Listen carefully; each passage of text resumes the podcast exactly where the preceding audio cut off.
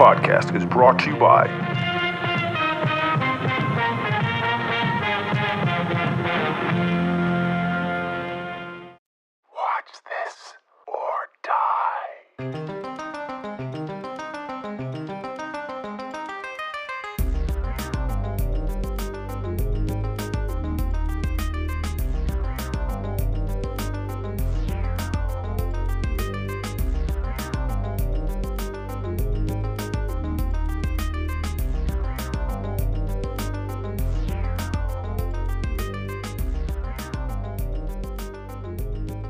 Welcome to another edition of Watch This or Die. Podcast, your weekly fix for quality movie recommendations. I'm Scott Kraushaar, And I'm Matt LaPlante. and we will be your hosts on this cinematic voyage. Now, it is our goal every week to recommend to you a movie that we not only fucking love, but one that we're pretty damn sure you will too. So, over the next 100 minutes or so, we're going to do our very best to convince you to go and check out this movie like your life depends on it. Now, without further ado, the movie that we are recommending to you this week is Sicario.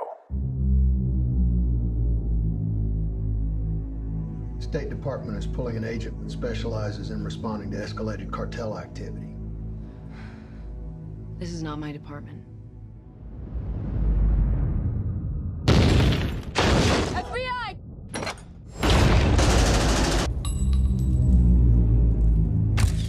You want to be a part of this? Do we get an opportunity of the men responsible for today? The men who are really responsible for today. Been to Juarez before? We're going to El Paso, right? You're not American. Who do you work for now? Well, I go where I'm sent. And we hope that this finds you doing well in the first week of the new year. Once again, we're recording this before the new year even happens, so we are being very, very optimistic that this is finding you well and that 2021 is hopefully a week in better than 2020 was at all. Mr. LaPlante, how are you? And uh, how are you in the future? Do you think you're doing as we are in the new year when this is being heard by the ears of our listeners as opposed to coming out of our lips still in 2020? Yeah, I'm doing good in the future here. Um, it's pretty crazy. I hope that the the uh, 2000 bug doesn't happen that we thought was gonna happen. Now 20 years later. I mean, by this point in 2021, Yeah, fuck it, if it does. officially certified the Reset election. the clock back. Who knows what's happened? I'm just hoping that uh, things are good. Hopefully, you know, we've moved forward and life is hopefully going to start be better, but no one knows. But hey, we're glad that you decided to join us again. And this week we are extremely happy to recommend to you a phenomenal, phenomenal movie, Sicario, uh, that came out in 2015. I remember going to see this movie in the theaters and was blown away by how good it was. You know, sometimes you see trailers to movies when they're either uh, a crime movie, it doesn't matter really what to deal with, whether it's the drug trade or human trafficking or if it's serial killers or gangster movies and that. But when you go into theaters and you sometimes don't know what you're going to get, like you're hoping that what you're going to get is going to live up to the expectations that the trailer is set for it. And I feel Sicario not only lived up to it, but far surpassed anything the trailer really kind of gave us as far as knowing what we were getting ourselves into and how much of a realistic look it is into the real war on drugs and also how futile the war on drugs truly is and how almost asinine it can feel. You know, we're going to war when 20%, as they say in the movie, 20% of our population does drugs. When the easiest place to get drugs is south of us, you know, it's a hard thing to stop, you know, when we have such a demand for it in certain sections of this country, yet we're still going to war with it. it's the never-ending war. No, it's a never ending war. Gonna, never gonna end. You know, No. until there's got to be major policy changes that it's it's like uh, it's unraveling like a ball of string slowly, and that still ain't gonna fix you know these these cartel wars because they'll find other things to that even if we de- decriminalize a ton of drugs, you know, and become New Amsterdam, it's not gonna change. It'll always move on to another thing you know we've even seen it here you know to kind of divert a little bit with when states first became recreational. You know when colorado became a recreational state and people were able to go buy recreational marijuana people still were buying ma- marijuana illegally because it was cheaper because you're avoiding taxes and all sorts of stuff to cut corners and you know so it is it's something that it's a long problem that's going to take a long time to solve and to try to end this war, continuous war on drugs. I mean, in all honesty, the war on drugs is extremely stupid for a couple of reasons. But one of the most important is that a lot of the pharmaceutical drugs that we get are heavily reliant upon certain drug compounds that are sold on the streets that are illegal. But yet, Yeah. as long as Big Pharma gets them, they're good to go. Mm-hmm. And I think what this movie does a great job of is it shows it from two perspectives. We get our FBI characters who are in the day-to-day war on the streets, and there's a line later in the movie where they talk about, "Have you, you know, we've had more drug prosecutions this past year in this area than we did the three previous, whatever." And he's like, "You know, did you notice anything on the streets that you know make it feel like we've made a dent?" And they're kind of like, "No." And then you look at how another section, the CIA and other members, how they're now trying to uh, attack the war on drugs, and they're the ones who are really trying to make a real big dent because they're the ones going after the head of the serpent. You just realize that even if you take out somebody, you, you pretty much make a vacuum for someone else to fill in the hole, and sometimes it could be worse than what you had before. So this movie really has a real deep look into the psyche of even trying to go to war with something that we are the number one, one of the number one consumers of the product we're trying to fight against. So it's Yeah. a it's, a hell of very a ass, movie. It's ass backwards. Yeah, it's uh, yeah, it's uh, it's an intense movie. It's fantastic. Let's put some cocaine on the table and snort this back and get this bad boy started. An idealistic FBI agent is enlisted by a government task force to aid in the escalating war against drugs at the border area between the U.S. and Mexico in Denis Villeneuve's action thriller Sicario. Every day across that border, people are killed with his blessing. To find them would be like discovering a vaccine. Nothing will make sense to your American ears. But in the end, you will understand. Spotter vehicle, left lane. Spotted vehicle, 9 o'clock. Get his weapon out.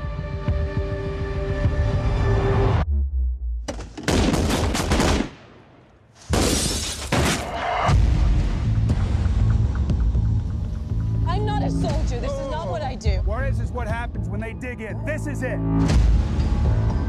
Gotta be careful around these people. CIA is not supposed to work this side of the fence. Into. You will not survive here. As we said, this is directed by Denis Villeneuve. Came out in 2015. It's written by Taylor Sheridan. This is the second movie that we have covered by Mr. Taylor Sheridan. The first being Hell or High Water. He's a fantastic writer. He really is, Great uh, does a great writer. job. Yeah. Yeah, so good. However, the sequel to this is not as good as the first, and it's, we're not going to get into the sequel, but it, it definitely is not as strong as this first. Oh, not at all. It stars the fantastic Emily Blunt, Mr. Benicio del Toro, Josh Brolin, Victor Garber, Jon Bernthal, Daniel Kaluuya, and Jeffrey Donovan. This was made on a budget of 30 million and grossed 84.9. Now, unlike our last week's episode, which had really bad ratings, this one actually does decent. It got a C to almost C plus on IMDb with a 7.6. The Rotten Tomatoes critics gave it 92 and an 85 for audience score. So it was a very well received movie. Pretty, pretty good. Yeah, it's a really excellent, excellent film. The cast in it is just fantastic. It really is.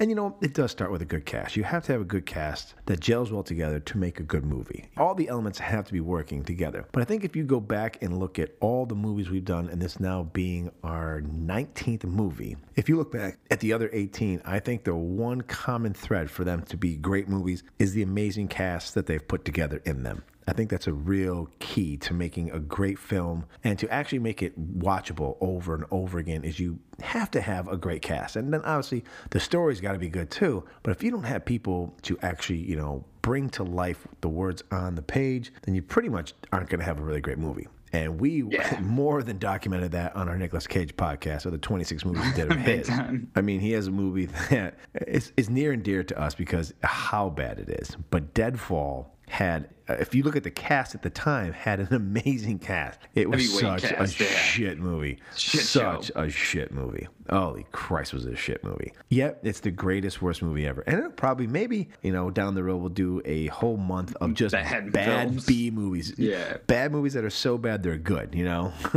Like like The Room and stuff. Like just Oh, movies God, you're yeah. like, God, this is terrible.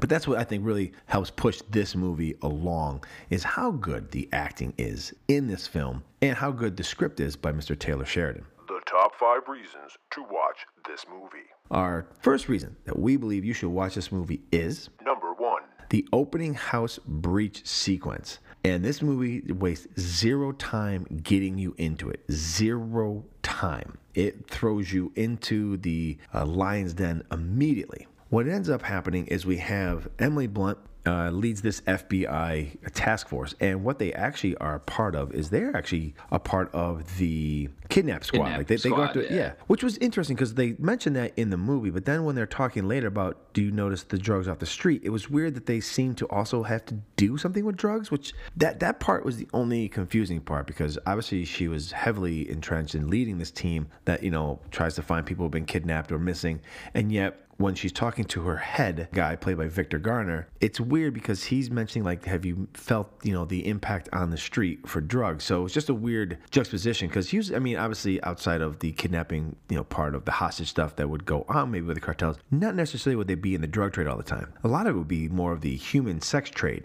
that they would probably be involved in. You know what I'm saying? Like, Yeah. it, it, it was just a weird, I wonder if a weird overlap. I wonder if they were starting to notice a lot of kidnappings just tied to either small level drugs, like, you know, people holding people for ransom that owe money, or people disappearing, you know, that are involved, you know, her tracking down, you know, kidnapped victims that are, you know, kidnapped because somebody else owes them money, or either kidnapped because they were involved in the business and, you know, like tried to rob somebody and disappeared.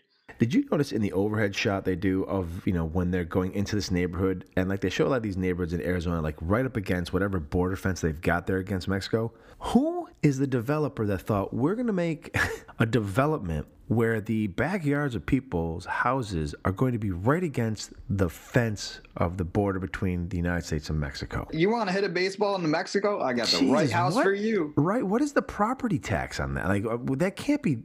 It's property discounted. can't be that much. It's super discounted property. They all those houses look the same. Right, um, but like I just looked at it, I was thinking, who the fuck would buy that house? Like, and who would develop it to put it that close? I would think that there'd be quite a stretch. And look, this is not like a, a slight against Mexico. It just feels weird that knowing that these are modern homes. This isn't like they were built in the '50s, where the drug trade really wasn't even prevalent. Where you know there was no big you know deal between the Mexico and American border having anything to do with drugs.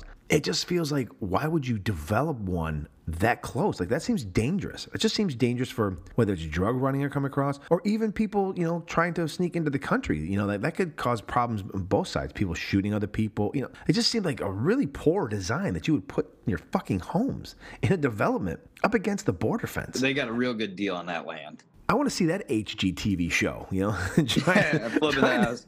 Yeah, I want to see you try to sell this house against Sell the fucking house that- border fence. Yeah. Oh man. You want a baseball field? You want you want to make a baseball field in your backyard and hit a ball into Mexico? I got it for you. Here you go. Jesus. So, anyways, they drive into this very poorly developed uh, development. Now, I didn't know this was a tactic, but apparently it is a tactic that's good to go. But, you know, considering the way policing is in America lately, I'm not surprised. But the FBI drives this personnel transporter, bulletproof basically, made of almost tank material, Yeah. through the front fucking door, like in, Yeah, into the house. And I thought, is that something they do? Like that seems like that seems awfully dangerous. Very serious breach. A very serious breach. And since they're going in there not looking for drugs, they're going in there looking for hostages. You could have just ran like four over. Uh, Right? Like that you don't know where they're even kept. Like there's no spotter or intel that says or maybe they did and they just didn't have it in the movie, but they backed this fucking truck right through the fucking front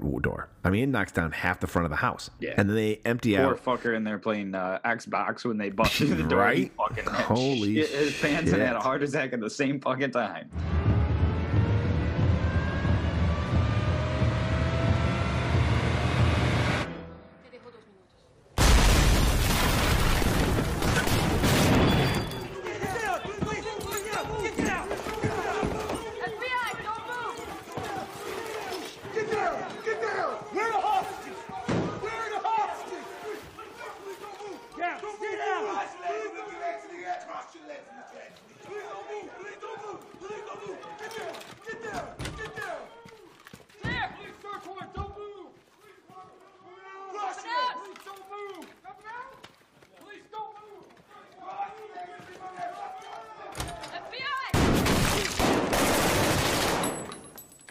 So they they come through the wall, gangbusters, and they get out, and you know they're pretty much subduing everybody, and they're going now room to room.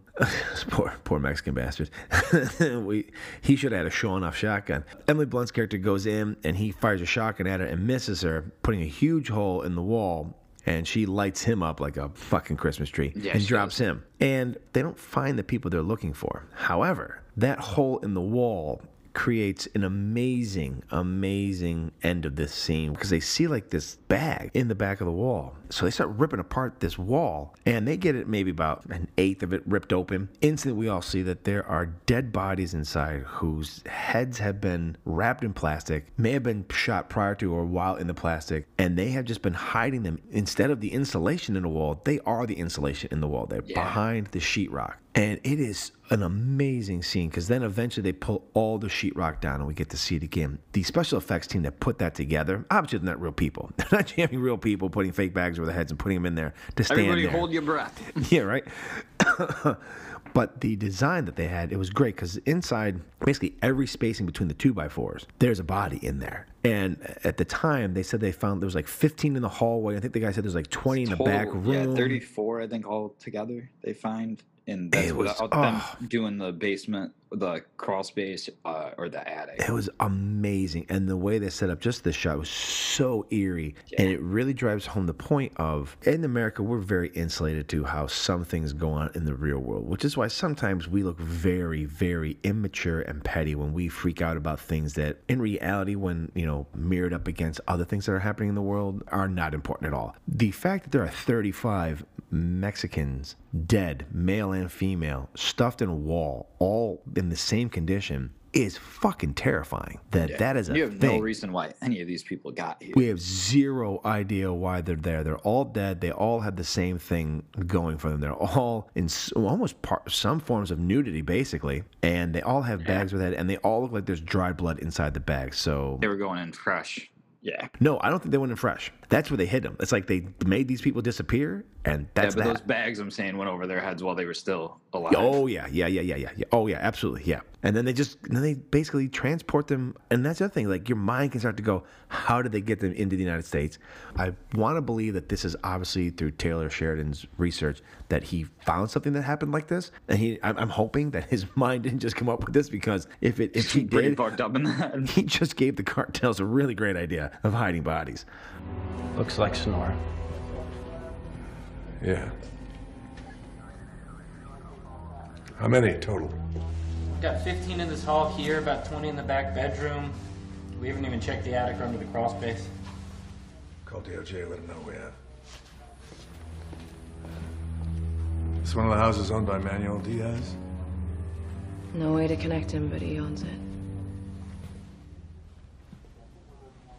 Jesus Christ.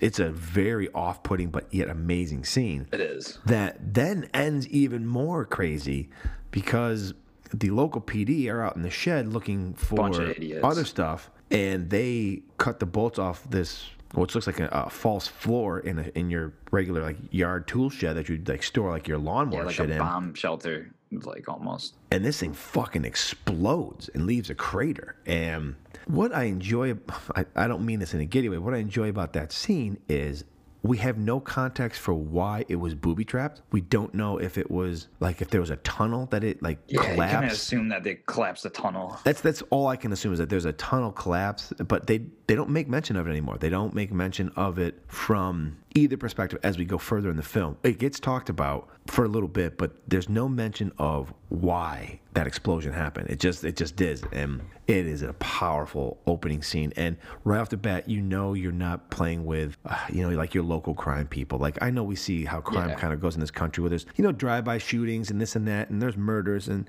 all kinds of violence due to the drug trade, but not to this level. This is a whole Yeah, these people other are level. they're taking it to the end. That, that's not gonna. No matter what you do, yeah, you can fight it, run from it as much as you want. You're they're gonna catch up with you, and it's just so well shot by Roger Deakins and scored by uh, Jóhann Jóhannsson, who, of course, we talked about with Mandy. Yeah, He's fantastic. His, yeah, R.I.P. He's so good in this, and he got an actual Oscar nomination, and uh, so did Roger for his. It was his fifteenth nomination out of all fifteen nominations he's had. He's only won two, being for Blade Runner twenty forty nine, and then following through the next year with nineteen seventeen last year. But yeah, insane, insane. Um, his score is just so good. Denis Villeneuve said that he wanted him to make it. He compared it to wanting the sound of threat like Jaws, and man, does he do it well? oh my god, yeah. I saw it. the I, I own it now. dreadful. Yeah. And it It shows he uses like nothing but cellos and really low and you feel like you're always in dread the entire movie. Yeah. Like something's gonna happen at any second.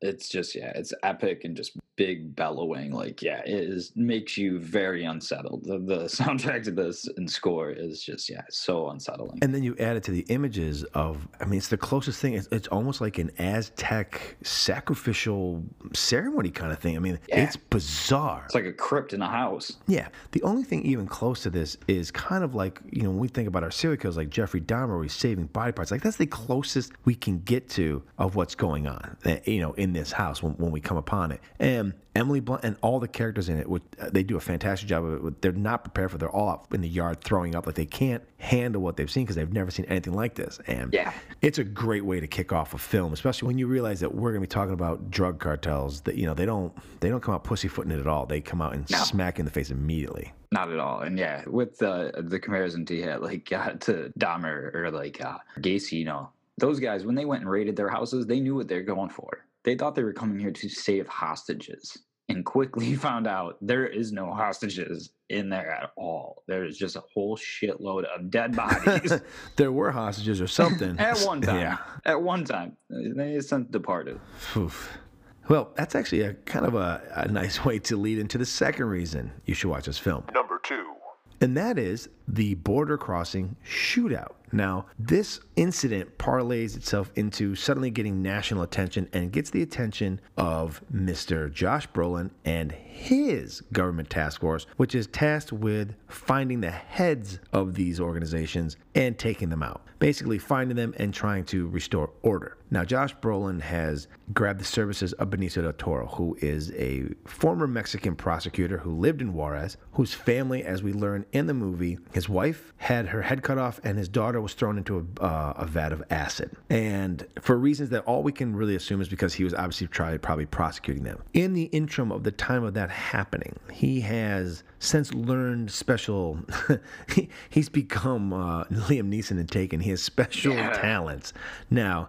And he actually is now working for the Colombian cartels. And as we kind of talked about, I think last week, because we talked about the Colombians being ta taken out and how the Colombians used to be running things, this movie is really more about, this task force is really more about not so much putting an end to the drug trade, because even they know that's impossible, but putting a sort of form of balance and order back to it, like it was when the actual Colombians were feared and were running it. So they're actually trying to retake it over and actually bring back more of an organized uh, feel to it, as opposed to this just full on chaos that has become the Mexican drug cartels. Yeah. And so Benicio's there to uh, help help with that, uh, so to speak. They are going to go across the bridge and go into Juarez to pick up a gentleman who is the brother of who's like basically the cartel's head in America over in Arizona. So basically, what they're trying to do is they're basically trying to make enough noise that will get the attention of the people who run the show back in Mexico, who are basically off the grid and they can't find. So basically, they're using this guy as basically a Trojan horse. You know, they're basically going to use him, go and find this other person. And so to do this, they have to cross over and they're going to grab this guy who's in a Mexican prison and bring him to the United States and question him and get information in the way that only the CIA can His do. his reward is he gets to die in a U.S. jail slowly, as opposed Yes. to getting Yes. whacked off real quick in a Mexican prison. Hey, you said whacked off. I said it last week. Look at that. We've Hey, got look at that! Bring off back around. Yeah, you said it two weeks ago. Jesus. So they go across, and Benicio's character keeps telling Emily's character, hey, if anything's going to happen, it'll probably happen on the way back over the border.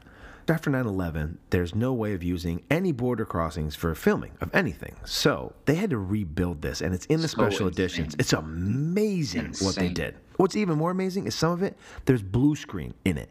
So, like, some of the stuff you're watching, I remember watching the special effects. I'm like, holy shit, like, they really did an amazing job of adding this stuff in because it feels like they're going across the border. Like, you're like, how long did it take for them to shut this down, you know? Just building a full scale replica of the border crossing, that's nuts to do. Well, the scene paint, you know, the scene designers, the, the painters out there having to paint the tar to make it look old and there's skid marks on it to make it look like it's been used, like, amazing. I'm gonna take it back to that too. Yeah. Yeah, with that to really think like how much work that had to go in, and realizing that oh, that over how non-practical it would be to just shut down road closures on the border for that long period of time, and what that could jeopardize. Well, not only is it impractical, it's also not a ability. There's no No, ability to do no, it. They, yeah, they just after it. 9/11, you can't. can't do it, It's yeah. not happening. Yep.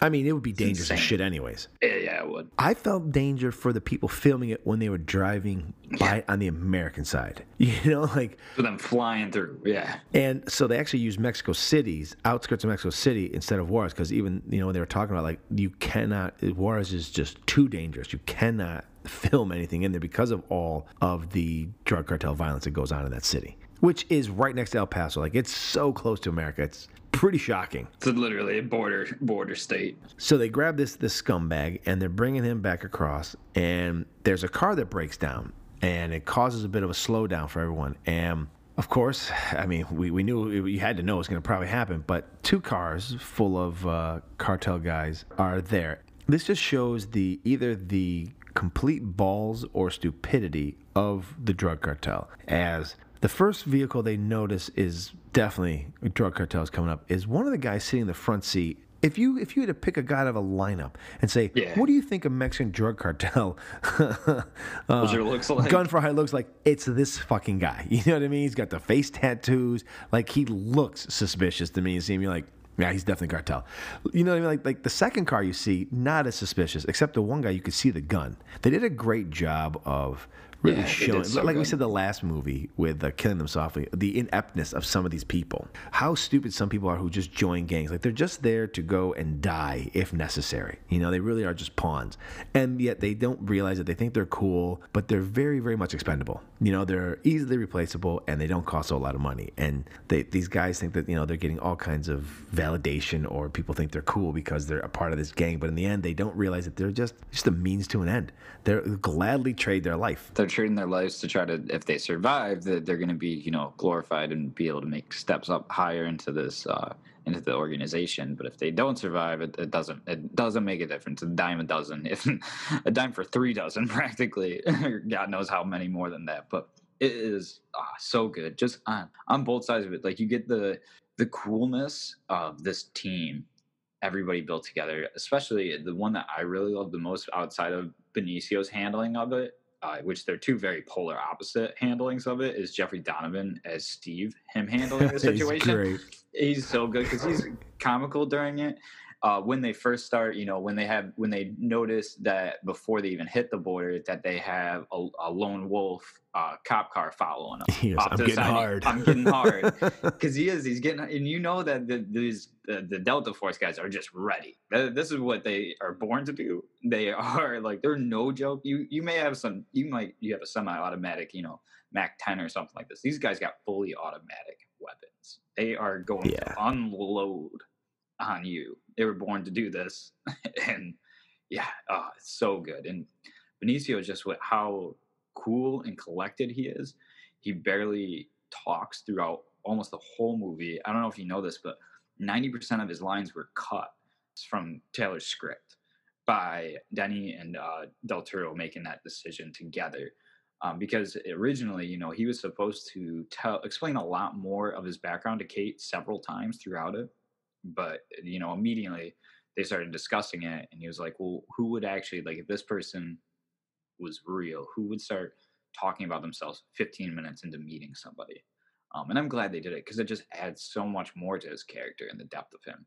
Oh yeah, and he was saying that you know uh, one thing he really liked about uh, Del Toro is he is able to portray a lot of the emotion and say more with his facial uh, expressions than Yeah, just you know body than language. words can do. Yeah, exactly. Spotter vehicle, left lane, left lane. Spotter vehicle, nine o'clock. Getting a boner. Is that one of ours? Watch the right. Watch the right. No, that's a lone wolf. I love when right at the start of the build up to the shootout, you know, when they find out the rules of engagement, like they, you know, you can't get out unless they get out. Which that's hilarious because the second they open the door, these boys they are like he said he's rock hard. they open that door, they're out of the car. like they are four steps ahead of these cartel guys here. Mm-hmm. But I love it when Benicio hops out of the car and he just all he says to her casually oh no it's even before that he says to when he tell before he tells her to roll her window down because he's about ready pretty much if he has to put a bullet through the window straight behind her into the car and he tells her to roll her window down and before that he says get your service weapon out um, but he says it so coolly and then again when he steps out of the car he just tells her to get out of the car and she doesn't listen Get your service weapon out. Red Impala, two lanes over on my 10. Copy that. Red Impala, two lanes left. Roger that.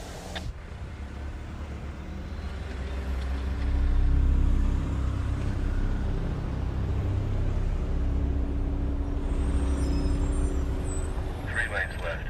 Seven o'clock. Green Civic.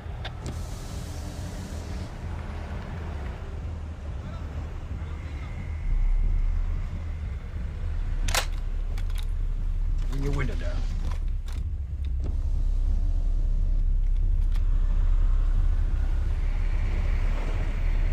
Gun.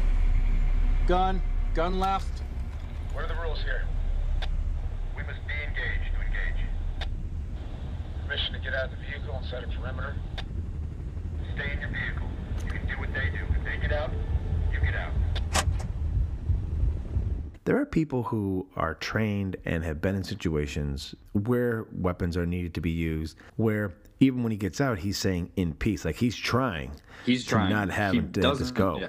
He doesn't He get out squirrely, and then you see those guys get out, and they're all squirrely and nervous. And this may be their first time of any action that they're getting to see. This may be how they, you know, earn their stripes and earn their keep. First off, they get out, standing there, weapons not even really drawn, and they have the force and might of the Delta Force, which is sweeping on them. Yeah. and they're already ready and trained. Like it was, you know, it's tactical, textbook. These they're guys are just surrounded. They can barely get out of the car. Yeah. You know, I mean, they've got handguns. It's like they're so outnumbered. And yet, the thing, what you can see in their faces is they're nervous and they know they're going to die. The cartel guys know that they have no choice. It's either they die on this bridge trying to complete their objective or they die when they get back over. That's it. Yep. Without us giving too much away, they get fucking lit up and obliterated, obliterated quickly. Yeah, like they- you said, don't even have Jeffrey. Donovan in that green car, that He second car, he takes three of them out. Yeah, yeah, he, just, Yeah, just unload. Yeah. some- yeah, but so great when yeah when Benicio goes to the other car and is like, yeah, he says in peace, in peace. Yep. Um, and then he even asks him, he's like, you, do you want to die? Wait, wait, wait. Get out of the car. Jesus Christ. Cómete. Señor tus manos. Don't move. Cómete. No, no, No, no, no, no, no, no, no. Compas, compas. Suelte la pistola. Tírela. ¿Ah? Pregunta, paisanos. ¿Quieren morir?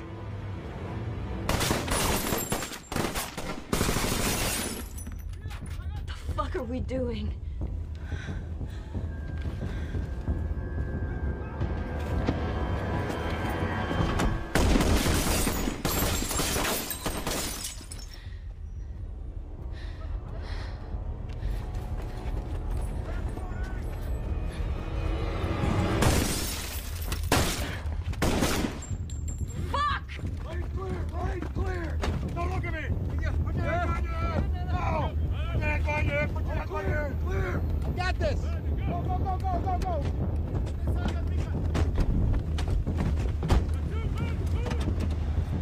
Going to be on the front page of every newspaper in America. No, it won't.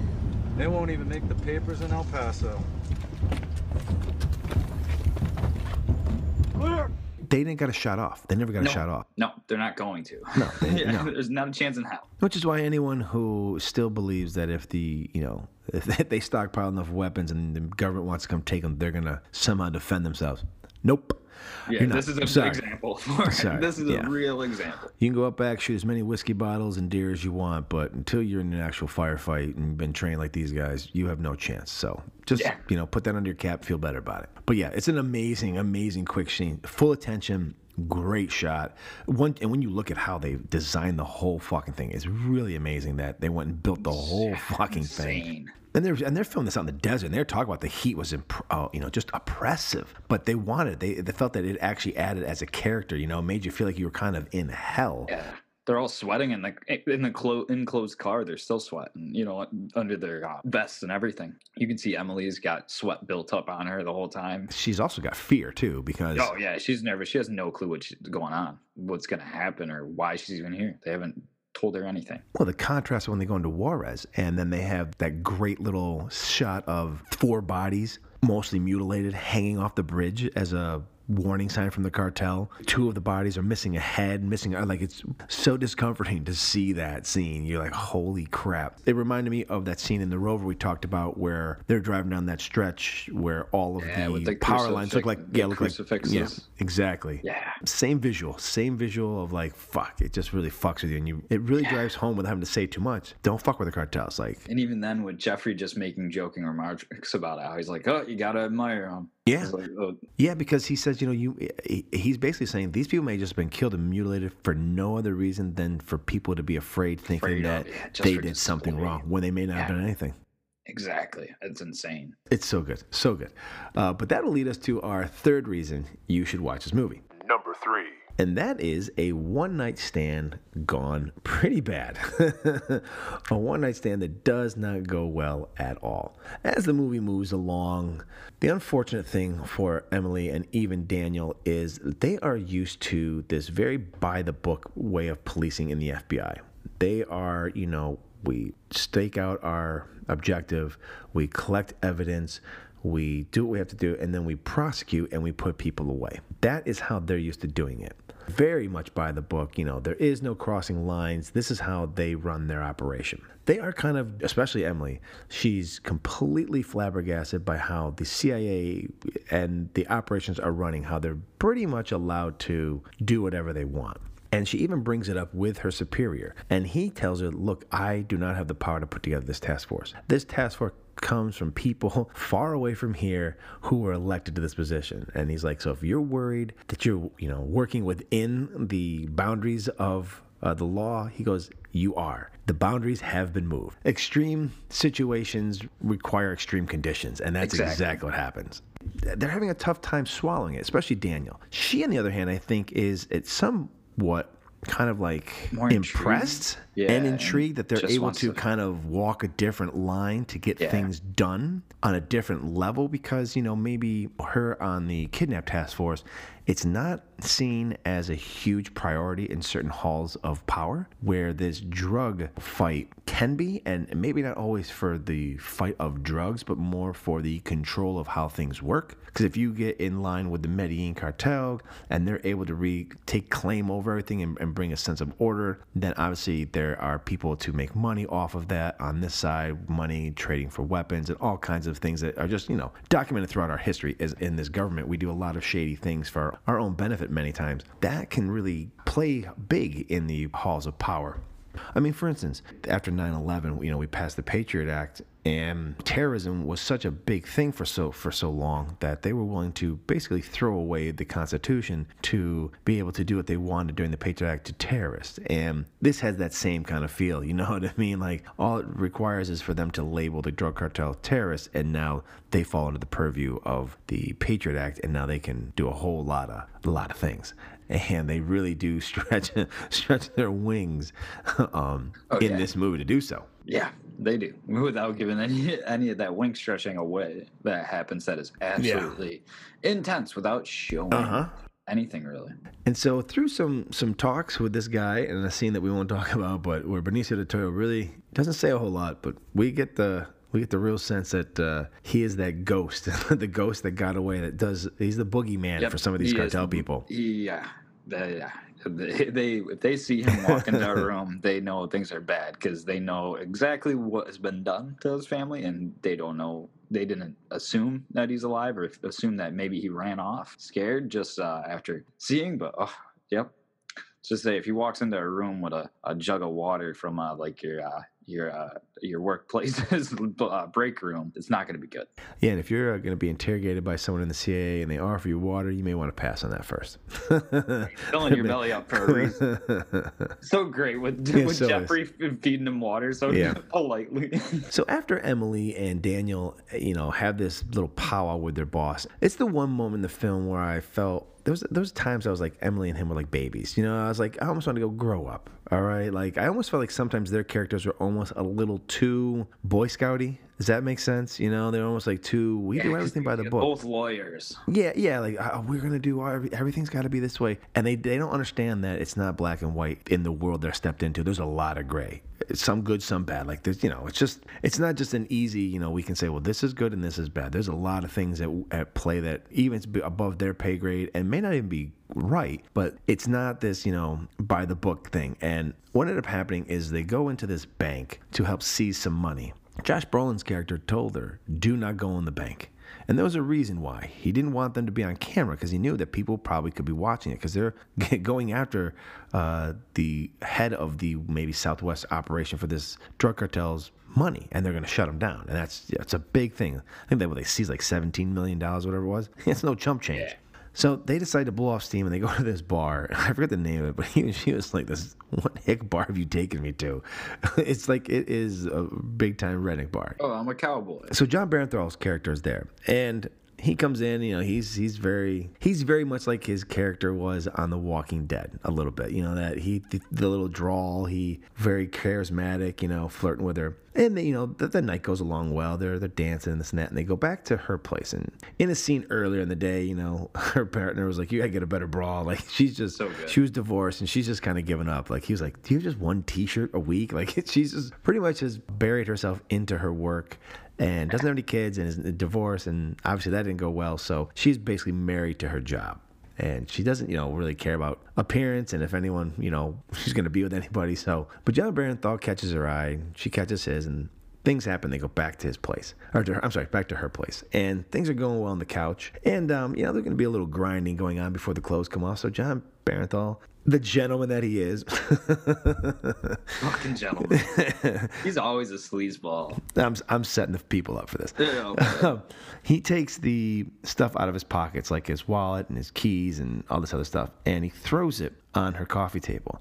Now, one of the things that lands on the coffee table is this wrist bracelet. You know, like you know, they really became Really popular, popular, from Lance- Lance Armstrong. Yeah.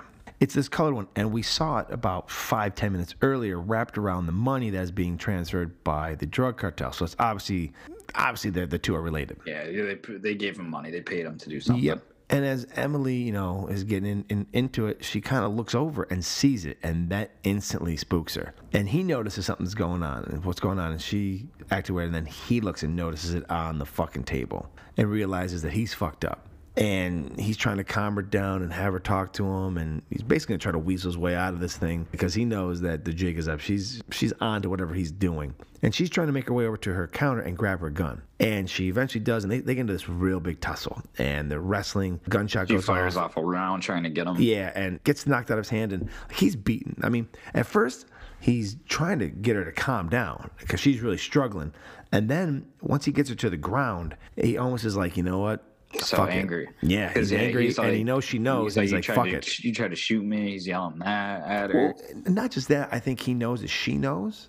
Yeah, and he's, he's like, fucked. yeah, yeah, he's like, fuck. The only way out of this is I gotta, I gotta kill her. So he starts to, I mean, he's choking her, and a great scene. Emily does a great job of one looking like she's being choked, and John does a great job of being the piece of shit that he is in this movie. Yeah, being the gentleman that he is, choking her, and then all of a sudden, from her perspective, out of focus, we see Mr. Benicio del Toro step in and put the gun to his head.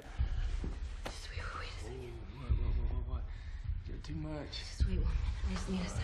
I'm sorry, I'm sorry, I'm sorry.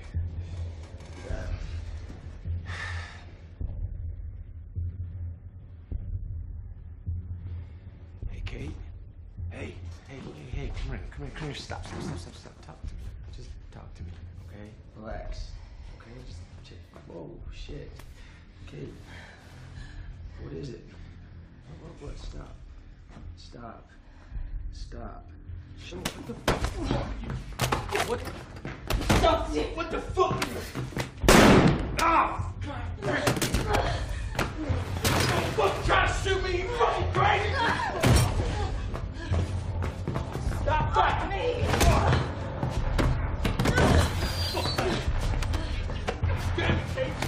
stop! Stop! Stop, bitch! Stop! Fucking stop!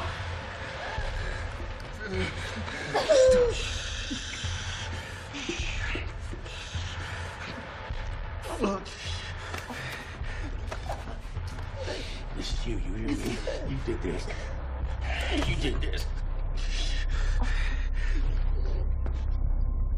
For those of you who are like, man, you don't like men who uh, hurt women. Well, guess what? You get Yeah. a little, a little payoff about two seconds later when he's in the back of the SUV driven by Josh Brolin and Benicio del Toro, and they are going. And Benicio is going to work on it. When we when we join this this little committee meeting, he has already beaten him pretty much to a pulp already. Bernthal is worked over pretty good. Well, they even they even allude to the fact that they made sure he was beaten up prior to coming out of the house, so that they couldn't tell the difference if they question him even further and beat him up outside in the car. Josh more, Brolin that is so tell. giddy when he has to say Yes. that too. He goes, "You know the great thing uh-huh. about you being beaten to a pulp is no one's gonna notice if you got a few more scratches on you." Yeah. And the things that he's doing to him are almost like what an older brother does to like a younger brother or a bully does. Like he's got this bad cut above his eye, and ah. he squeezes that. And then he does like a wet willy without the wetness, and Yeah, he jams his finger in his ear like fucking, he's trying to pushes his ears. Ah. oh, it's brutal. Oh, at first you're like, is he giving a wet willy? But then you kind of really realize, you're like, man, that is a fucking brutal fucking Like, thing to do to he's just somebody. shoving. He's literally about to break his eardrum, pushing it so hard into his own head. Like, yeah, he's definitely not going to hear very well out of that ear, ear anymore, uh, at all. And yeah, uh, when he just he holds him, fucking holds him by the cut- uh, the the cut above his eye, and then literally uses the force of the hold just to push his head back in the car, and then even wipes his blood back onto him. Oh, it's so good.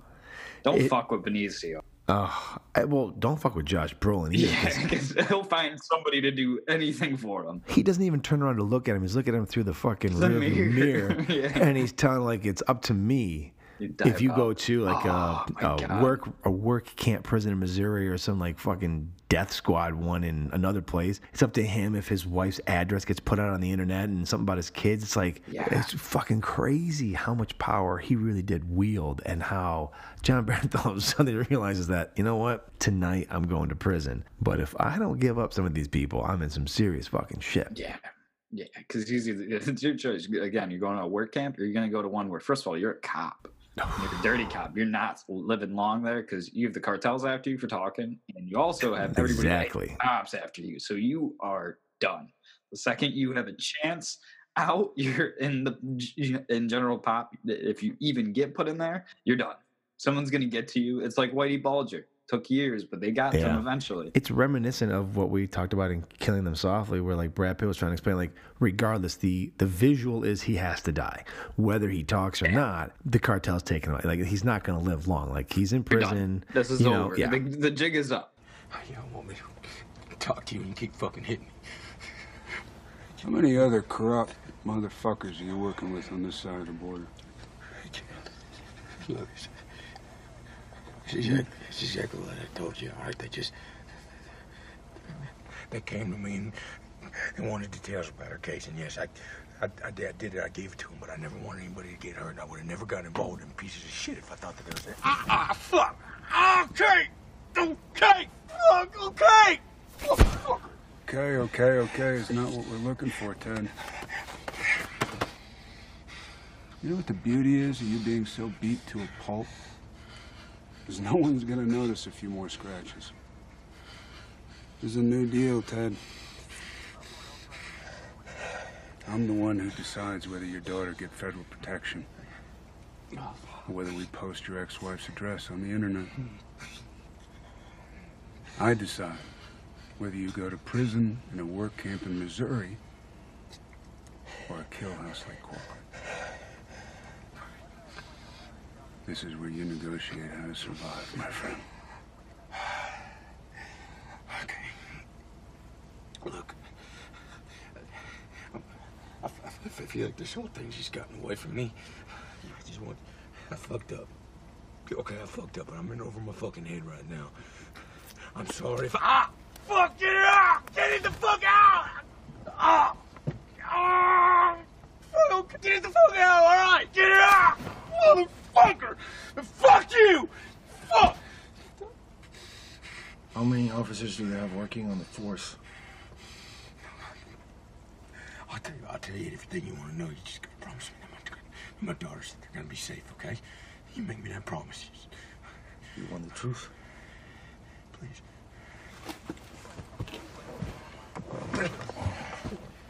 Give me all the names of all the motherfuckers they got working on the force. Okay, okay. All right. Okay. Okay. So which phone do we start with? It's that one. It's the shitty one. That's the shooting one. Yes, sir.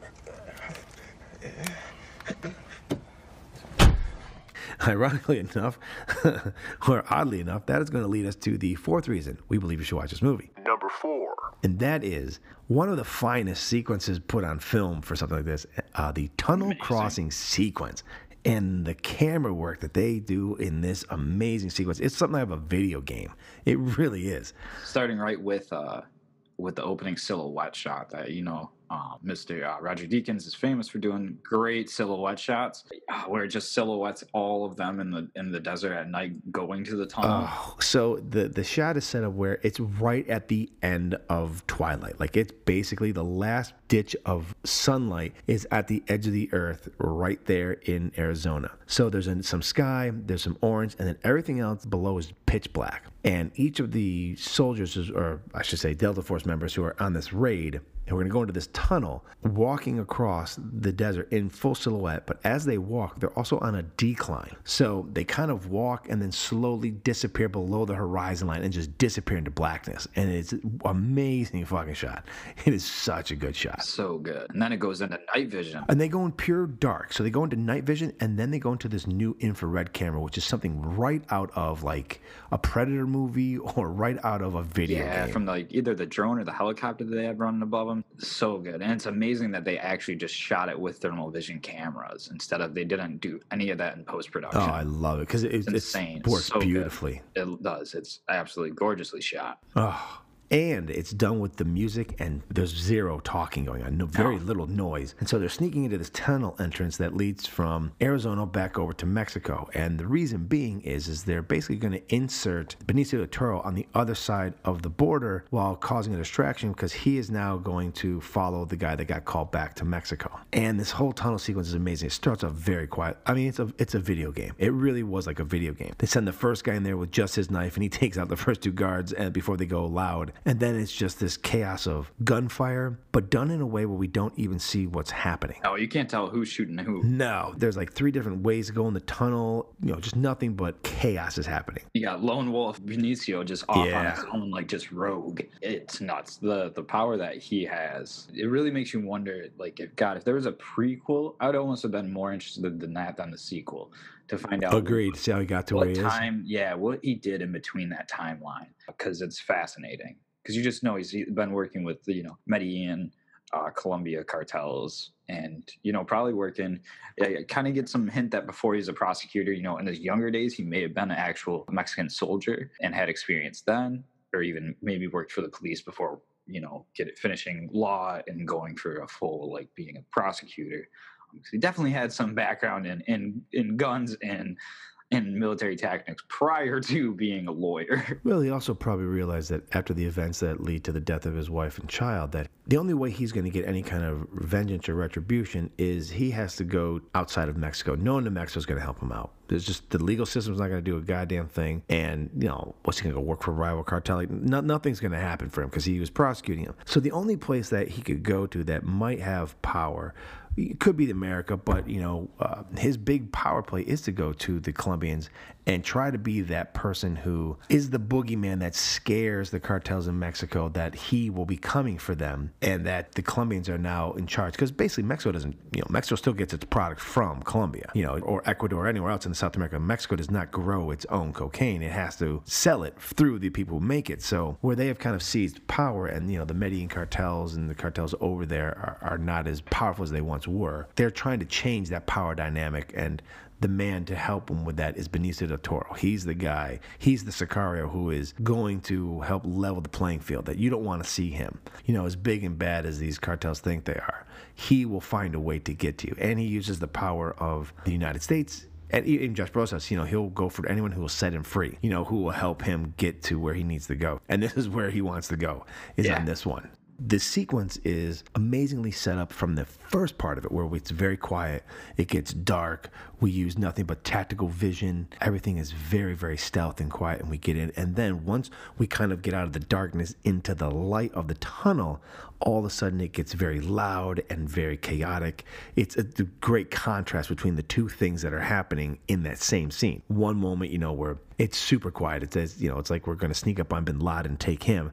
And then the next minute, it's like you shoot at the OK Corral. It's just guns are just are free. I love it. He's like, what's the rules of engagement? He goes, guns free. So it's that just means, hey, shoot whatever you see. Yeah, exactly. And oh man, it's so crazy. Did you uh, see that you that she accidentally hits her head when she hits her head coming into the top of the tunnel? That that was an accident, and Denny left it in the film because it add, added to the realness uh, to the mission. The shot right before it, you see the the black gentleman who's a part of Delta Force take off his helmet and set it down, and then keep going further in the tunnel. And the reason being is they those night vision goggles, it it kind of gives you a little extra height, and you're catching it on those small beams that are keeping Yeah, the thing up. corridor.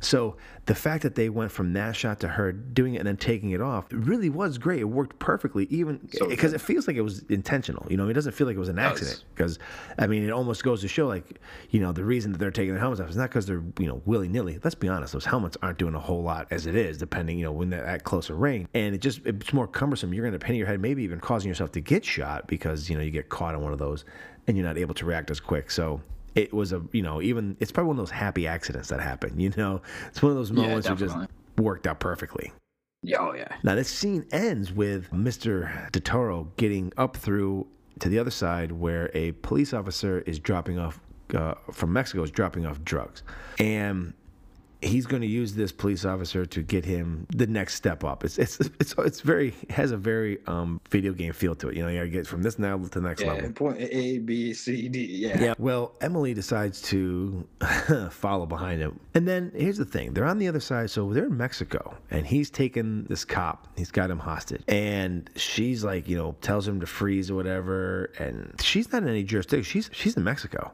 Her FBI has zero jurisdiction there. And so she pulls a gun on him and he he shoots her, but in the vest. From the hip too. He's like, catch your breath. Told her, don't you ever point a gun at me again.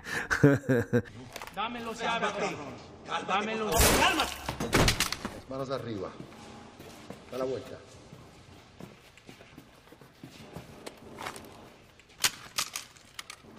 Medellín. Freeze! Step away from him. Put that down. I mean it. Move away from him right now.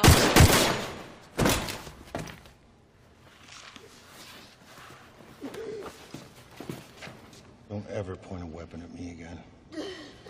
Catch your breath. And get back right there. and off he goes into the night with this uh, with this police officer and then of course she goes back to the other side and another great little moment there is she's all pissed off. And she comes out she comes out and punches Josh Brolin in the face. And a little little tussle ensues and Daniel tries to get involved and one of the one of the Delta Force guys just slams into the ground puts him and goes just let it happen. I love that he's Yeah. Daniel's on his back guys put him gun at him he goes just let it happen. And meanwhile Josh Brolin has pretty much subdued her up against uh, a wall of the you know like a desert wall there and tells her to calm down is explaining everything to her Stop it. Just relax. Just relax. All right, you gonna stay there? Are you gonna stay there? All right. You listen.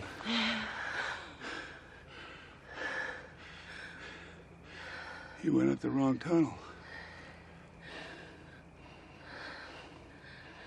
You saw things you shouldn't have seen. What is Medellin? Medellin.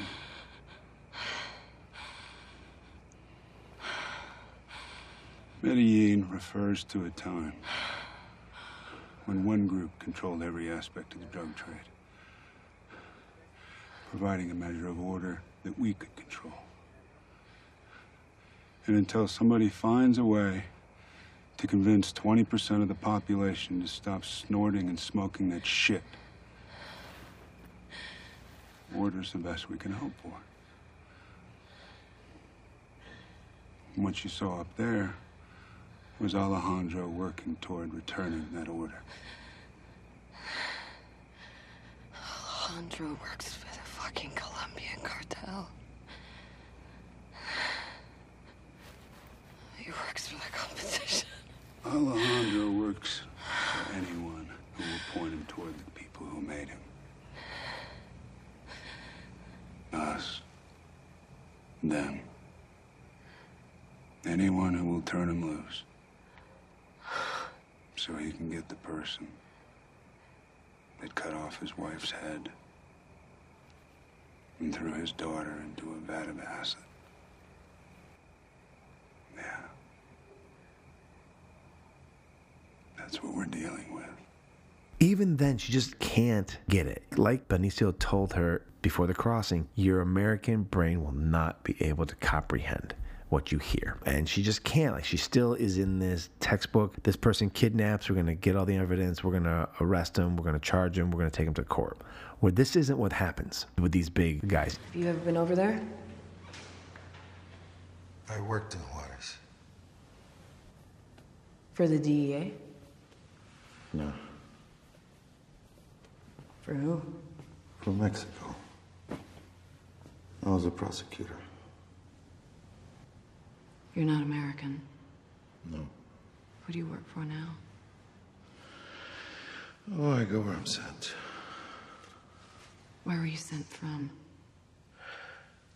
Cartagena. Colombia. Listen. Nothing will make sense to your American ears. And you will doubt everything that we do. But in the end, you will understand. Even her boss told her, you know, we've made more drug arrests in the past year than we have in the last three. Have you felt any of that on the street? You know, it's Yeah. like she's not getting it. What they're doing.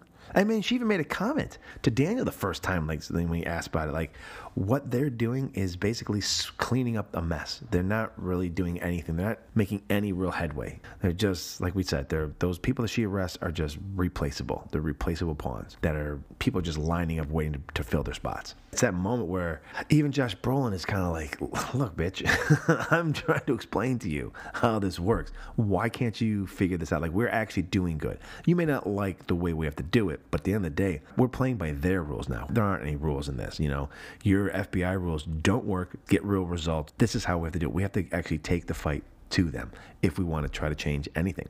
And we find out in the movie they're not trying like they know that taking taking this guy down isn't going to suddenly stop drugs. They're trying to basically put back in power a time when at least there was some kind of order to it. And he even says that he goes, 20% of this population until 20% of this population stops doing drugs, we're never going to eh, fin- win this war. We just got to try to add an order to it where it's not as chaotic and violent as it is now. Absolutely. Yeah, they just that's all. They just want to restore the order and they know the right way that they have to do this. this is the only way they can do this. That's not happening legally. That's not happening through doing these uh, little like raids inside the US. They need to shake the tree. and shake the fucking tree they do. And that's a perfect segue to the fifth and final reason we believe you should watch this movie. Number five. Now, I will say that I'm going to give you a five second countdown because it does give away some stuff at the end. It is a bit of a spoiler. So you have five, four, three, two, one. Spoiler alert! Spoiler alert! Spoiler alert! Spoiler alert! Spoiler alert! All right, so if you're still here, then you are willing to find out how this movie kind of ends. However, if you don't want to know, we suggest you stop right now, go back, watch this movie, and then come and listen to how we talk about it so you have a good idea of our feelings on how this movie kind of culminates. And that is our fifth and final reason is the infiltration of Fausto's house. So this Fausto guy is the head of this cartel over in Mexico, one of the many cartels. He is also, from what we learned, responsible for the death of both the wife and daughter of Benicio del Toro's character. Yeah, he's the the real Yeah, he didn't. Yeah, he didn't pull the trigger, but he had it happen. They don't ever really give us context as to why they had his wife and daughter killed, except the fact that I believe because he was a prosecutor in Juarez who was probably prosecuting drug cases, that's why the hit was put out on them. Now, when he crosses over, he takes this uh, cop hostage, and the cop now is driving with the help of an aerial drone run by the United States government. Once again, those of you who still are under the delusion that if you the government comes to take your weapons that you're going to do something about it. I will introduce you to the drone that they show in this movie and how it's able to find things and you don't even know it's there. So just take that under consideration before you lose your entire mind and put on tinfoil hat. So this drone is following their intended target who has left Arizona and is making his way back. They catch up to him and another tense scene, man, when they, they pull him over. God damn, is Benicio del Toro's character quick to the to the draw? Like this dude drops people quick. They pull him over, the cop gets out. No one sees Benicio except for the cop knows he's there. This other guy is doing what all, all freaking, it seems like uh, people in power do in movies that, do you know who I am speech? you know, like. Yeah, yeah. Is that a thing? Does Is it work thing? in the real world? Because Nah. in movies, it, no one's ever Never like, works out. like one of the first times I can remember seeing it was like in The Usual Suspects when they uh, stop them in New York City. You know, when they're robbing the cops when they bring that guy who has the diamonds over, New York's finest taxi service, and they rob him. And the guy's like, "Do you know who the fuck I am? You know who the fuck I am?" And they rip his badge off. And He's like, "We do now, asshole." You know, it's like, does that work? Does anybody ever go, "Wait a minute, no, who are you?" Oh, all right, all right. Well, you know what? That changes everything. I'm sorry. See you later. Like they're just gonna leave. like even like even like last week when we were talking uh, about you know them knocking over the card game. Do you know whose card? Obviously, they fucking know whose card game that is. They wouldn't just be knocking over like a, a couple of like friends hanging out in a basement playing cards for twenty dollars a piece all night long. You They're mean this is knocking a over Pete's a- a- 40th birthday yeah, blackjack I mean- extravaganza? yeah, exactly. They they're knocking over a mob game because there's thousands of dollars here. I wish someone would write a line and say, "Yeah, we know who the fuck game this is. Why are you so fucking stupid?" You know, like that's why it's happening to you because you're fucking stupid. Would have been a good thing for him to do at that point. Would have been just hit him with the gun and not even say anything. And there, Well, he says it to him he's like, you know, I'm a jefe, and to the cop, and then all of a sudden he gets shot in the leg by Benicio, and then Benicio, like, dude, he's got quick, he's got quick reflexes, shoots the guy in the leg, and then quickly shoots the cop in the back, and then dropping him, and then he gets the jefe, as he calls himself, back in the car. ¿Qué quieres?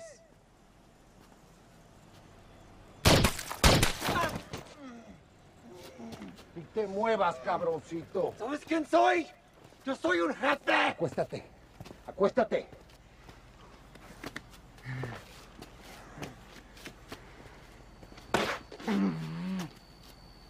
Sí, te conozco. Eres un Díaz. Con cara de vinagre. Ahorita me vas a ayudar a conocer a tu jefe. Levántate. Levántate.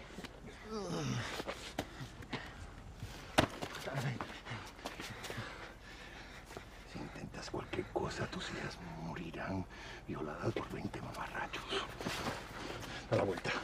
A la vuelta. This reminded me of like playing the game Hitman when he rolls up, you know. through. Oh, so cool. good, so tactical. So as they get closer to the house, my thought is, how'd the first guard not see Benicio in the back seat? Just laziness. Yeah, it has to be because he lights him up. I mean, They're too relaxed. You know, they've never probably be. really had a threat, and there's so many of them there that they feel Yeah. so much power. They haven't had uh, this lone wolf come No. wandering into these sheep. No. And he drops these this motherfucker. Basically, this pawn that he's using to get into this this estate. He says, you know, what are you gonna do with me? He goes, well, you're gonna drive slow, and I'm gonna get out. And they then cut from that, and the car slowly makes the turn, and then suddenly stops. And you're like, what the fuck? And the guards who are there, the three guards, go over to check what's going on. And he had stabbed the dude in the fucking neck. He can't talk. He's bleeding out. These three guys go up to the car. All of a sudden, Benicio kind of walks around like a tree and just drops him. Bang, bang, bang. They go Yeah. down fast. Yeah, all he's, all, he's just using that one silenced handgun. That's it. Yeah. And then he infiltrates the house and he gets himself, and there's Mr. Fausto in his backyard eating on some really nice veranda near a pool, having dinner with his two kids and his wife. And he shows up and sits down, and the family is scared shitless. Obviously, Fausto's not scared because, you know, you don't get to be the head of a drug cartel by showing fear. You know, you, you Yeah. and he even says it, and I love that you know he decides to go into English, but he also kind of slips back into Spanish a couple times. And I think the wife knows English, but and I think Yeah, I think it's the first time she kind of really comes to grips in the moments that she's in this scene with what the level of life she has and what it's required and what her husband does to obtain it and how a vicious of a person he really is is when he says, you know, every night you have families murdered or kidnapped, you know, and her face in that is kind of like, it's like, you know, it's like she got hit with cold water. You know, she's like, oh shit, you know, here they are. Their life is couldn't be better for them. Life is so good for them. She doesn't work a day in her life. She has everything she ever possibly could want. They're there, you know, people are serving them. They didn't make this dinner themselves. It kind of really hits home. And I got to give the kids who were playing this role credit too, because they were really, really believable. You know, like they really looked like they were yeah, fucking they were, scared they were, shitless. They were terrified. Yeah, uh, it just does. It adds to the weight of it, and you can tell um, that she gets even more unsettled by the way that they switch over to English. Because I feel like he does realize that they don't know English as well, so he doesn't want them to fully know what's about to happen. Because again, he is not afraid because of the person that he is, and he does think that you know he is still playing by this you know set of rules that he has, like these imaginary rules that he's not going to cross the line. You know, I'm, he thinks, yeah, obviously he's going to die right now. He's accepted that, but he doesn't want, you know, his wife and kids to see him get killed. You know, he doesn't want them to see him get killed and he doesn't want them to die. But he doesn't realize quickly that eh, Benicio is not favoring him. He's, you know, an eye for an eye. I don't know that he went there with the thought of an eye for an eye to start with. I think it was the way that Fausto kind of it. talked about the death of his wife and especially the death of his daughter, almost like it was just something that had to happen and it wasn't personal.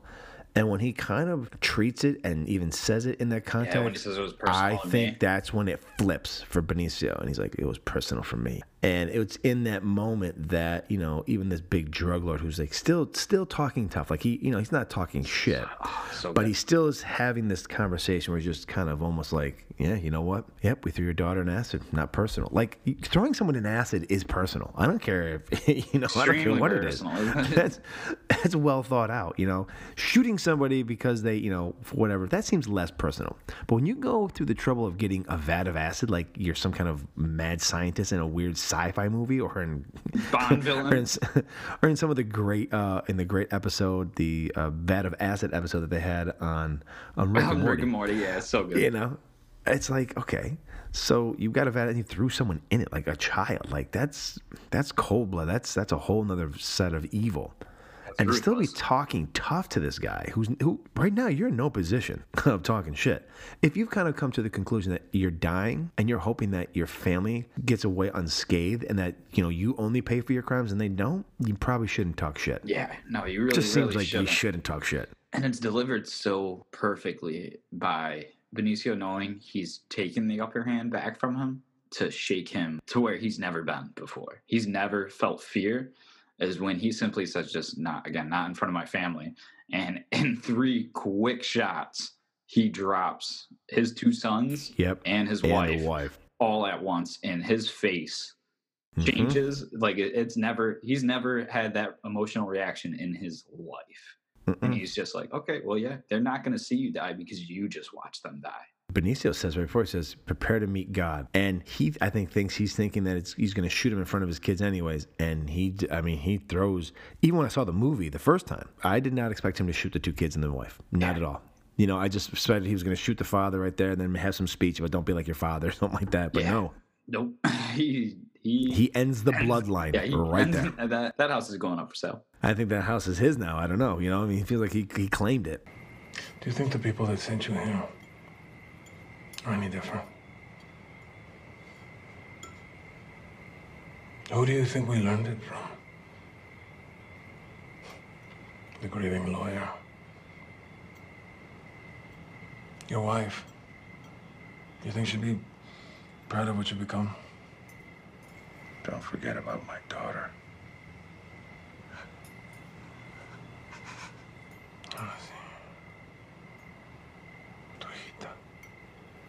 No fue personal. Para mí sí. No pues.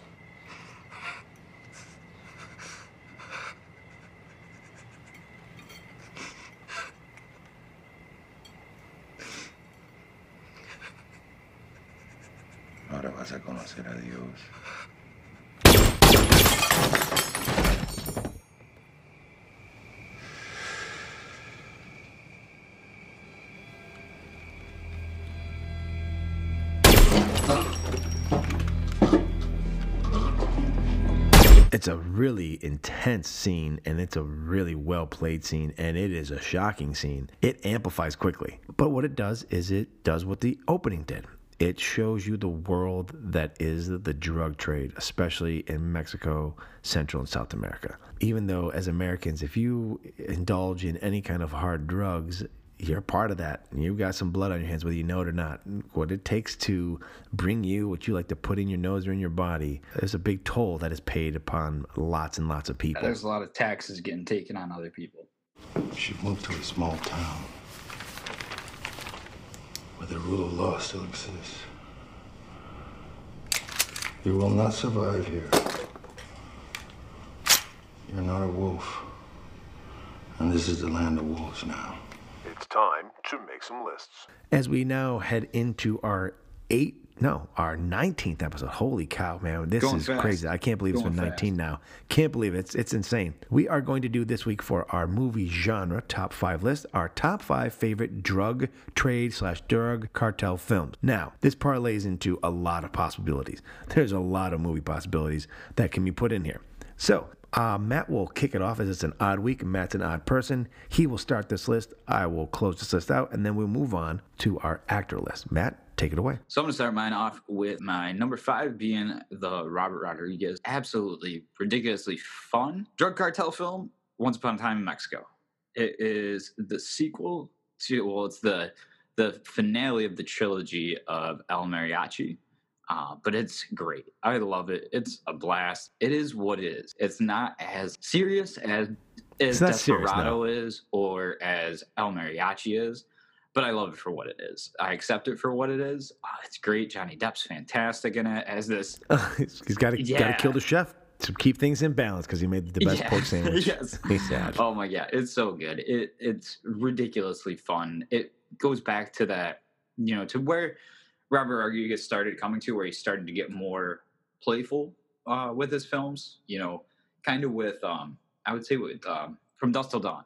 You know, he started to get more comedic, and then of course really nailed it in once he did Planet Terror, and just kind of you know being more campy, bringing it back to like the old you know 80s just over like gore fest just super dramatic action um, it's great i absolutely love it but that will bring me to my number four being another movie with johnny depp being the true story of george jung uh, Blow which is a fantastic movie about george jung working his ways up from being a pot dealer to all the way being connected up to pablo escobar in the american cocaine market during the 70s and it is fantastic. I absolutely love that movie.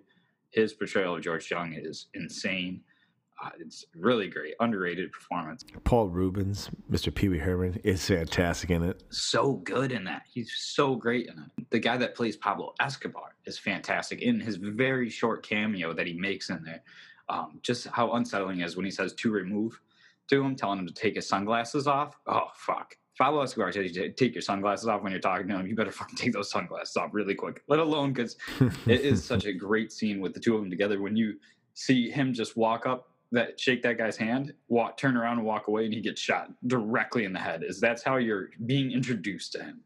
Fantastic. But my number three is a film that we've talked about before, being City of God. Fantastic film again about Excellent movie. two kids, a photographer, and another one that goes on to being involved in the gangs uh, in Rio de Janeiro. Um, it is fantastic, classic movie. There's really nothing more I can say about it. I'm sure we're gonna hit it one day on this podcast. It is phenomenal. But that will bring me to my number two film, being another absolute classic, Scarface, with Mr. Al Pacino. So Al Pacino.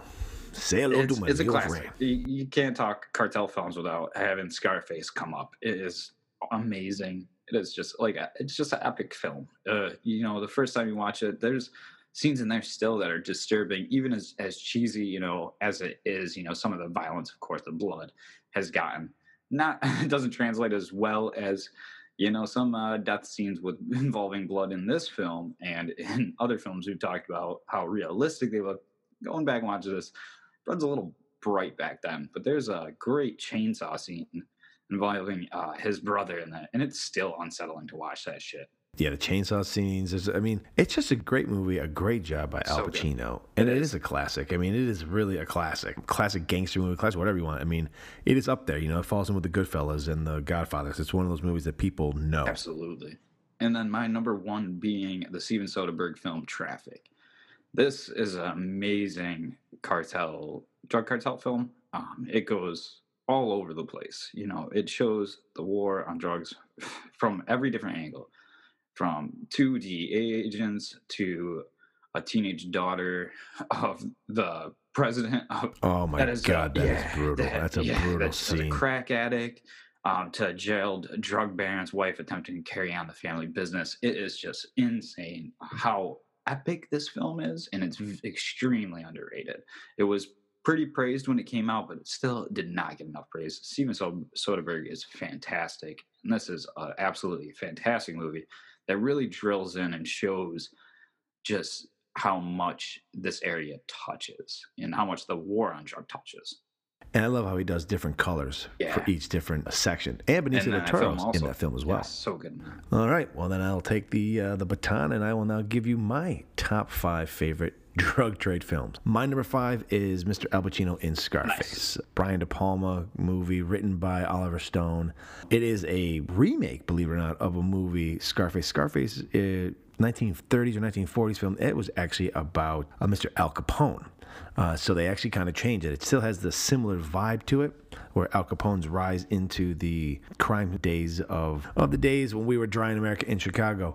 But this is basically the retelling of it through the eyes of a Cuban immigrant who gets into the drug trade in Miami, Florida. And Al Pacino's fantastic in it. The whole movie is fantastic. It's a brutal movie.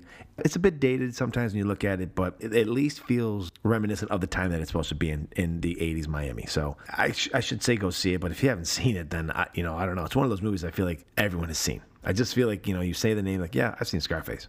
My number four, you also mentioned, is mine is City of God. Once again, we've mentioned this a lot of times. A great look at the drug trade in Brazil through the eyes of two people. Uh, one who's trying to be a photographer, the other one who's trying to get into the drug trade. It is a beautiful movie. We've talked about it. It feels like a documentary. You feel like you're, you know, got trapped in some kind of weird Netflix documentary that's almost too real. You almost feel like you're, you know, you're actually living these moments out with the characters. And it'll definitely make this podcast at some time in the near future or later future, if there is a future. that was so. the optimism quickly went away. yeah. It was, it was like you, you I mean, we're in 2020 still we're recording this. Well, we're still in 2020. I mean, I'm hoping that people are even hearing this in 2021. Who knows? Uh, with the squirrely fuck that's still in office, who fucking knows if you guys are ever going to hear this podcast? Um, my number three is your number one. It's Traffic. It is a beautifully uh, done film by Steven Soderbergh. Amazing performances from Michael Douglas, from his. I can't. Were they married at the time? I- Yes. I, can't. Don't know if him Yeah, and Catherine Zeta were married at the time. just recently- But his wife is phenomenal, and obviously Benicio del Toro's great in it. There's just a lot of great performances. The scene where you're talking about with his daughter oh and Oh my god, yeah. her selling using her. It's oh my god, it disturbing is and just- so yeah, disturbing. it gets oh, you. so well done. So He well was like a big like TV actress at the time, so it was a complete divergent for her to be taking on that role. Like, oh, oh, yes, my god, it was yes. great movie. I mean, it led her to go to Swimfan. Just kidding. That's what she Classic. into after that. But no, Traffic is one of those modern day classics that came out in the 2000s, early 2000s. I'm saying I think it was like 2000. My number two is a movie that might surprise you, um, but it stars Mr. James Bond. It is Layer Cake. Great movie. That's out of England. Oh, fantastic movie. The drug dealer in this, played by Daniel Craig, he is into selling MDMA over there in Europe, especially out of uh, England. And it's just got a great premise. It really shows you what it's like to be a part of the drug trade, especially over there. And Michael Gambon does a great job of explaining the what the layer cake is and, and, and how you get into it. It's got a great soundtrack. It's got a couple of twists and turns in there that you don't see coming. It was a fantastic movie. And what I loved about it is this was, came out before he became James Bond. He was rumored to possibly be the James Bond, and there's a scene in the movie where he's trying to decide what handgun he wants from a, a guy he's getting a gun from, and the guy has a James Bond like gun. And it's just a great little nod that, you know, like a year or two later, he would end up being James Bond. So, yeah, kind of a nice little tongue in cheek moment. Now, my number one is a Shakespearean type movie. My wife even likes this movie, and she doesn't usually like a lot of the movies I like because they're either too violent and it kind of makes her a little anxious. But one of my, it's one of my favorites, and it's Brooklyn's Finest. Great movie. The story of drugs in the inner city of New York City, told through three cops' eyes. One being Don Cheadle, who plays an undercover cop within the New York uh, Police Department in Brooklyn, who has embedded himself in with uh, Mr. Wesley Snipes, who plays a head of the drug uh, trade out in that area who just got out of prison and who they formed a friendship because he saved his life in prison. Uh, it also has Mr. Ethan Hawke, who is on a drug task force, who is a bit dirty and uh, is trying to help his family who live in this mold infested house and his wife is pregnant and he just doesn't make a lot of money so he's actually looking to have a big score and steal some drug money. And it also has richard gere who is a cop about to retire who gets mixed up in it as well. It's told three stories told from three different views and they're amazing. Like they really Yeah, are an amazing amazing movie and you would love it. And those are my top five favorite drug trade slash drug gang, I guess, movies. Now, our actor this week is going to be a little surprise, but it is going to be our five favorite Benicio del Toro movies. And Benicio del Toro has quite an eclectic career and has been in a ton of movies. And this was like kind of like when we did our Brad Pitt last week. It's been a little tough to figure out which ones uh, Oh, yeah, should go in here. So, my fifth favorite movie, and it is with Johnny Depp. It is Fear and Loathing in Las Vegas. Great movie. Fantastic. It is a fucking crazy movie. It could have been in this because of the drugs that. Dr. Gonzo is so Gonzo. It is a, a bizarre, all over the place fucking movie. The crazy thing is, it's a true story. However, told in the vein of people, you know, who are on drugs. So it's got a very, you know, loose interpretation of what's going on in the events. Sometimes you don't know if what's happening is actually happening or if it's part of this drug trip they're on. The the outfits that they wear, especially Johnny Depp, you're just like, it's, it's fucking insane. Hunter S. Thompson was fucking insane. And yet, I feel like he lived one of those most amazing lives ever because he just basically did whatever the fuck he wanted to do. And, Seriously. it's, and the movie is just crazy. It's, it's a trip. It's like you if you don't do drugs, it feels like you're on drugs when you're watching the movie. It's just bizarre and it's all over the place. How do you survive that long with all those drugs in the system? It's amazing. I don't know. I don't know. But uh, Benicio plays a great Dr. Gonzo. You have to see the movie. It really is good. The two of them together, him and Johnny Depp together, they're Yeah, they fantastic on so screen good together. They have a really great rapport. Now, my number four is uh, a movie by Mr. Robert Rodriguez. Uh, Mr. Benicio del Toro plays Jack Rafferty, a dirty cop in Sin City. You won't even recognize him. He's got like a prosthetic nose on, like he's got long hair. He looks like he's in some kind of He band. does. It looks like he was in like some kind of ni- 1980s metal hair metal yeah. band. it's so great. But he plays this basically dirty cop. He's a hero cop who's really a dirty cop. And I mean, the whole movie is fantastic. I think we talked about it a couple weeks ago. But Benicio del Toro is virtually unrecognizable. He has like that kind of transformation that we talked about with Joseph Gordon-Levitt when he was in Looper, and he had the prosthetic. Like he really does disappear behind the prosthetic and 100%. the character. If you didn't see the name in the headlines of the movie, you wouldn't even know it's him. You know, if like you just suddenly popped on his section that's on and you watch it, you'd be like, "Who? What actor's playing this part?" And it's funny because if you look at the rest of the cast, a lot of them you go, "Oh yeah, Bruce Willis is in that," and "Oh that's Clive Owen and Mickey Rourke and all that stuff," and you forget that Benicio del Toro is in the fucking film. You really do. Yeah, like I I remembered because I was looking it up today, and then it was funny because I seen the poster, and I was like, Jesus Christ, the prosthetic on him is insane. And the long hair, like you don't. forget. It looks like he's Nicky Yeah, Six or something from Motley a- Crue. Like he the just Mickey Rourke disappears. face job. Ironically, he's also in the film. Well, the thing is, is like you know, it's the funny thing is Yeah, you know it's you Mickey, know you know, it's what I mean? him. like 'cause you know he played Marv, but Benicio, like, he was in that film.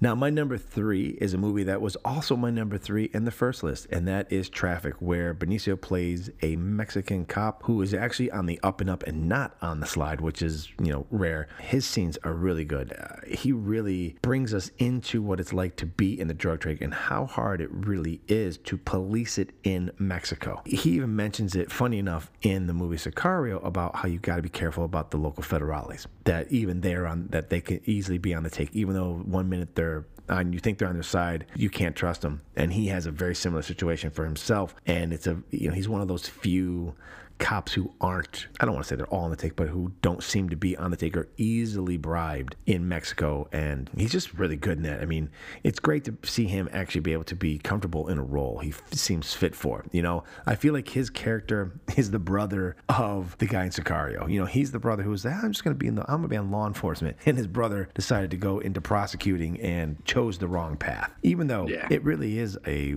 a lifestyle in Mexico where being a cop and being a prosecutor, especially given what the main basically export of that country is, is very dangerous. You know, like you really are putting yourself in a very, very risky position being a cop in Mexico and going up against these drug cartels. But he's fantastic in it as well as the entire cast, and we've Yeah, already kind of talked about it, so I don't need to go further. Now, my next two are going to be movies written by the same man, one directed by his first directing, and the first one is my number two is Way of the Gun. Amazing. This movie is definitely making this Love it. podcast, and it is such an underrated, amazing movie. Maybe Ryan Phillippe's best Definitely. movie. He should have just should've stopped making his career movies after, after, that. because it, yeah, it's all downhill for him after this. It went uphill. It kept going up and up and up for Benicio. Ryan, not so much. Yes. Oh, absolutely. Mm-mm. It is an amazing cat and mouse game of. I don't even want to try to begin to give it away. It is fantastic. There are some great scenes. I think we alluded to it in one of our podcasts. I can't remember if it was this one or if it was Nicolas Cage, but the the little uh, cat and mouse car sequence where they get in Yeah, and out so of the vehicle when, and it's um, going slow and Yeah, when they're going down, because uh, well, uh, there's another movie uh, that we did talk about where it's a similar scene. But yeah, fantastic. Slow, slow car chase. So great. Yeah, oh, it's so good. And then the gunplay in it and everything about it, and Benicio punching Sarah Silverman in the God, face. the opening scene, beginning yeah, of the movie. fantastic. so good. I highly suggest you see Way of the Gun. It's stellar. And Chris McQuarrie wrote it and directed it. It's phenomenal. But my number one is one of my favorite movies of all time. Actually, my favorite movie of all time. Written by Chris McQuarrie, directed by Bryan Singer, and Benicio Toro's breakout performance in uh, the movie The Usual Suspects. He is phenomenal in this movie. His twitches, his So speech good. pattern, his way he uh, is able to interact with Stephen Baldwin, and the way they are together as a team, and it's a phenomenal movie. First off, but Benicio is. Oh, his mannerisms. There's a scene where he gets arrested and he's on the corner in like a weird tuxedo, and it's the way he walks and tries to avoid the cops coming to get. It's he is pitch perfect in this movie. This is the movie that launches Benicio del Toro. Benicio del Toro it was a nobody until the usual suspects. And he is so fucking good in the usual suspects that it launched his career. And then he ended up like a couple years later doing way of the gun with the same guy who wrote it and just continued his trajectory to where he is now. But the usual suspects beside it being a phenomenal brilliant movie benicio del toro is one of the highlights in the movie because at the time he was a nobody. And he is like a gem that suddenly rose to the top very very quickly so, those are my top five favorite Benicio Toro movies. I will now allow Matt to close out our 19th episode. Yeah, so we actually have three that line up. Uh, but that starts off with my number five being him as Mr. Longbaugh in The Way of the Gun. It is a fantastic movie. I absolutely love it. I love how right in the beginning they're not even that's not even their real names. They never really give their real names. I'll just refer No, to him as don't. Mr. Longbaugh, and I forgot what Ryan, uh, Ryan Phillippe calls uh, himself in it, but it's so good. One of my favorite scenes in it with Benicio is him in the store and he's like so obviously stealing like he's picking up like the twinkies with one hand and looking at them and putting the others in the Yeah, other and looking, pocket. looking the other way. and yeah. then he like goes over and Mhm. he's like flirting with the cash register and he has the tape of of the ultrasound and he puts it in the VHS there, which they use for like recording like people stealing, ironically. puts it in the VHS player there, lights two cigarettes at the same time, hands her one of them, starts watching it, closes, covers one eye, and turns his head sideways to watch the ultrasound. And it is fantastic. it is so good. But that will bring me to my number four, being snatched with him being Frankie fucking Four Fingers. Yeah, that was a tough one to He's so good as Frankie Four Fingers. He is just like and Frankie stay out the stay out of those casinos, and then the little montages that it does are um, Yeah, Viva Las Vegas. amazing, amazing. Yeah, uh, and the oh man, so good. And then I love when the the one guy calls him. He's like, oh, he's like. Do you know? Did you hear anything about a fight? And he's like, "Oh, a fight!" And he's like getting sized up for a suit. He's in his underwear and he's got a cigar.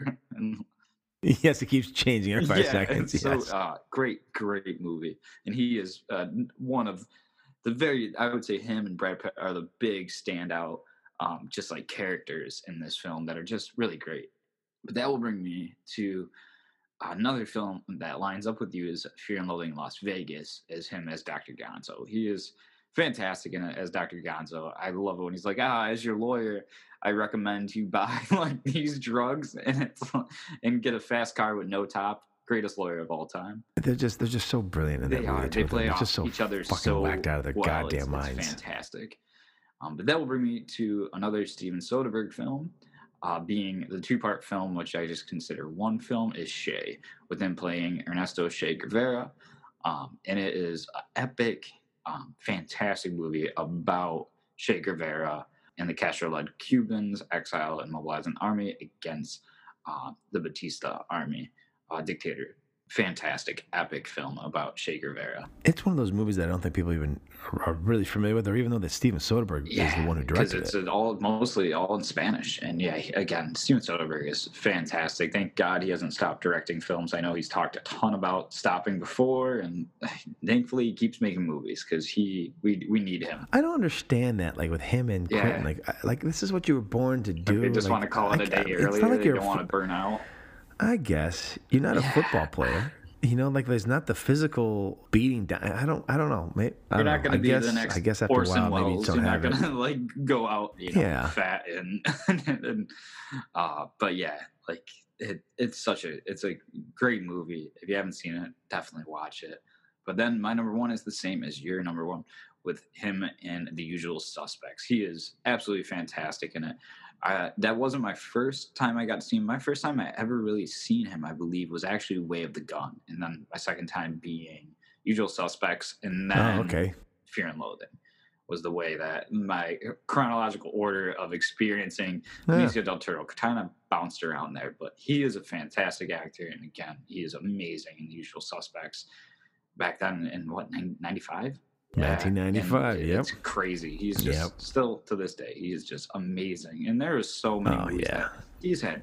Oh God, even like his cameos in the in the Marvel Cinematic Universe, Marvels, and yeah. even his cameo in the in the Last Jedi. Fantastic.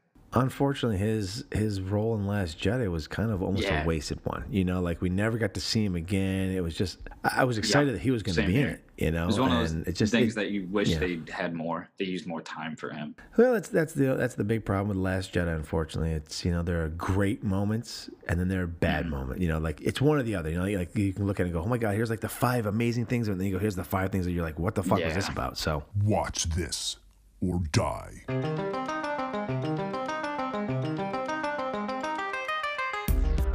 So that will do it for this week's installment. Once again, we would both like to thank you for hanging out with us and letting us gush all over you about this movie. Now, we do hope that you will enjoy it as much as we have, so please let us know what you thought of this movie by reaching out to us on our social media platforms. Now, we can be found on Facebook, Instagram, and Twitter at Watch This or Die. Also, feel free to DM us your thoughts of this week's film. You can always give us your own top five list, tell us what you did or didn't like about the show, and even suggest some movies for us to watch. Now, we hope you will join us again next week for our next movie recommendation. And as always, I'm Scott Krauscher. I'm Matt LaPlante. And until next time, Watch this or die.